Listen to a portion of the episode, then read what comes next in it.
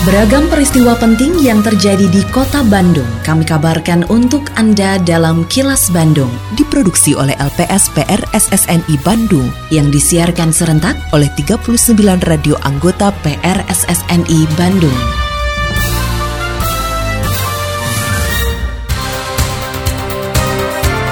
Sejumlah informasi aktual kami hadirkan untuk Anda dan inilah informasi utamanya. Pemkot Bandung tidak memberikan penyertaan modal bagi BUMD. Pemindahan kabel udara di kota Bandung terus berproses. Calon penumpang kereta api tidak lagi tunjukkan hasil negatif tes PCR atau antigen.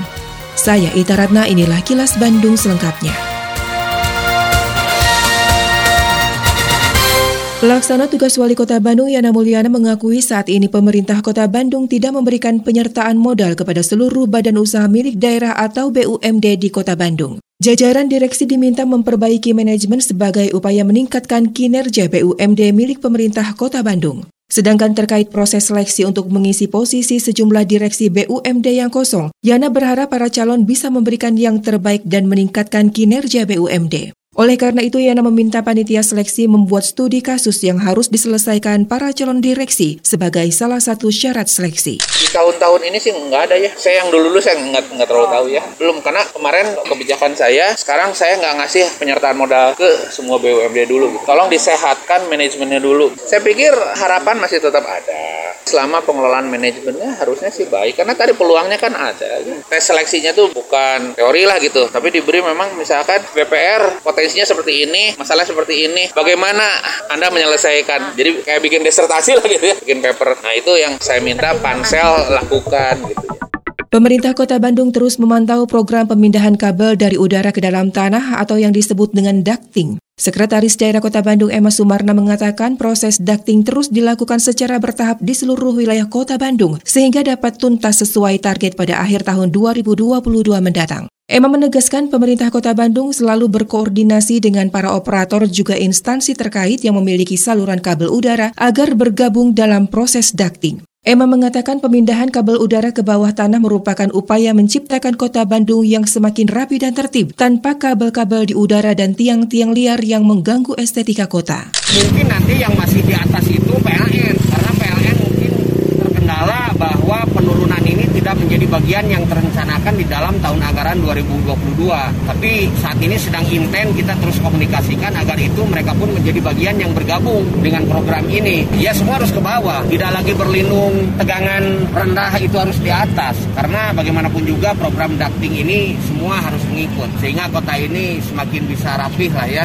bisa lebih tertib, tidak ada lagi kabel-kabel di udara, tidak ada lagi tiang-tiang liar yang sangat mengganggu dari aspek estetika apa pun.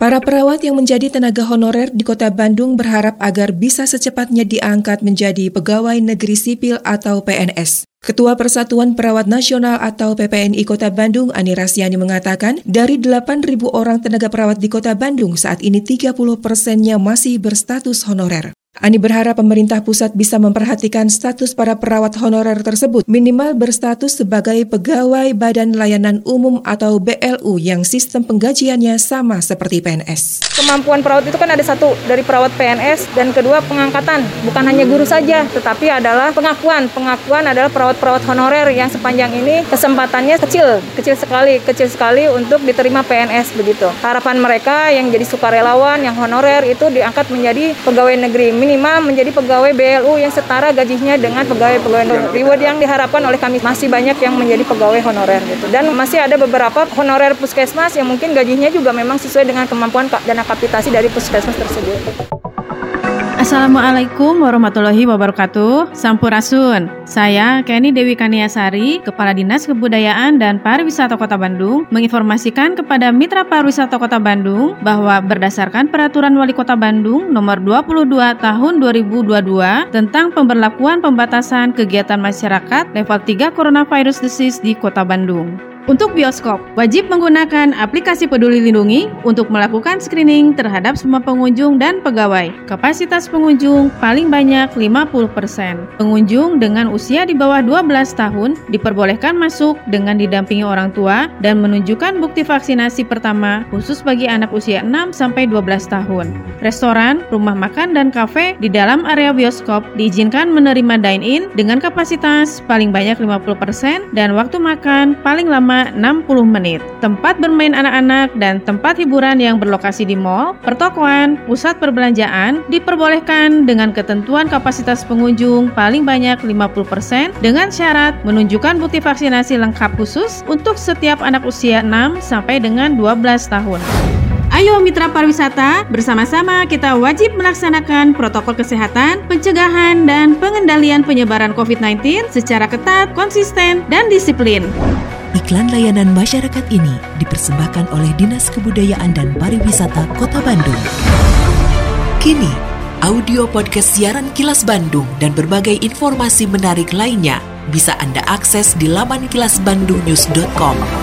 Para calon penumpang kereta api jarak jauh tidak lagi diwajibkan menunjukkan hasil negatif tes RT-PCR atau rapid test antigen. Adanya perubahan kebijakan ini menyusul diberlakukannya surat edaran Kementerian Perhubungan terbaru mengenai ketentuan syarat perjalanan menggunakan kereta api jarak jauh. Terkait terbitnya surat edaran tersebut, Manajer Humas PT KAI Daerah Operasi 2 Bandung, Kuswardoyo mengimbau calon penumpang kereta api dapat menyesuaikan dan memperhatikan persyaratan yang berlaku. Untuk dapat melakukan perjalanan menggunakan kereta api jarak jauh, para calon penumpang wajib menunjukkan kartu vaksin dosis lengkap atau vaksinasi dosis ketiga. Sedangkan jika belum mendapatkan vaksin dosis lengkap, tetap harus menyertakan hasil negatif tes RT-PCR atau rapid test antigen. Mengacu kepada surat edaran Kementerian Perhubungan nomor 25 tahun 2022. Bagi pengguna jasa kereta api jarak jauh, tidak lagi diharuskan untuk menyertakan bukti antigen ataupun bukti PCR bagi mereka yang sudah melaksanakan vaksin secara komplit atau sudah melaksanakan vaksin dua kali. Demikian juga bagi mereka yang sudah menambahkan dengan vaksin booster. Namun, persyaratan ini tidak berlaku bagi mereka yang baru satu kali melaksanakan vaksin. Bagi mereka yang baru satu kali melaksanakan vaksin, tetap diharuskan untuk menyertakan bukti antigen ataupun PCR dengan hasil negatif.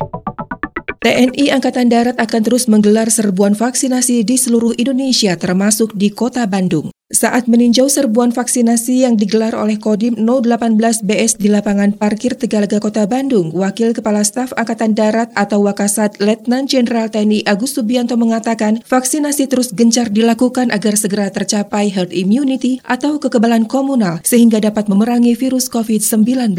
Wakasat menyatakan selain serbuan vaksinasi, TNI AD juga memiliki tanggung jawab melaksanakan perintah Presiden, yaitu pemulihan ekonomi akibat pandemi. Usai meninjau pelaksanaan serbuan vaksinasi tersebut, Wakasat juga menyerahkan secara simbolis bantuan sembako kepada tenaga medis di Kesdam 3 Siliwangi. Kita akan terus melaksanakan vaksin sampai kekebalan masyarakat bisa tercapai. Assalamualaikum warahmatullahi wabarakatuh. Sampurasun, warga kota Bandung yang saya hormati dan saya cintai. Saya Tono Rusdiantono, Kepala Dinas Sosial Kota Bandung menghimbau kepada seluruh warga kota Bandung, para wisatawan dan para pengguna jalan untuk tidak memberikan uang atau sedekah kepada pemerlu pelayanan sejahteraan sosial atau PPKS. Di antaranya anak jalanan, gelandangan, dan pengemis karena mengganggu ketertiban umum dan kelancaran arus lalu lintas. Selain itu, saya juga meminta kepada seluruh seluruh warga kota Bandung untuk tidak menggalang dana atau meminta sumbangan di tengah jalan dengan dalih apa pun. Terlebih kegiatan itu tanpa mengantongi izin resmi dari Dinas Sosial Kota Bandung. Apabila Anda menemukan adanya PPKS maupun penggalangan dana, diminta partisipasinya untuk melaporkan hal tersebut kepada Dinas Sosial Kota Bandung. Salurkan donasi Anda hanya melalui lembaga resmi. Wassalamualaikum warahmatullahi wabarakatuh. Lindungi diri, keluarga, dan orang sekitar dari COVID-19 dengan selalu memakai masker, mencuci tangan, dan menjaga jarak, serta menghindari kerumunan juga mengurangi mobilitas. Patuhi protokol kesehatan di masa adaptasi kebiasaan baru untuk mencegah penularan virus corona. Terima kasih Anda telah menyimak kilas Bandung yang diproduksi oleh LPSPR SSNI Bandung.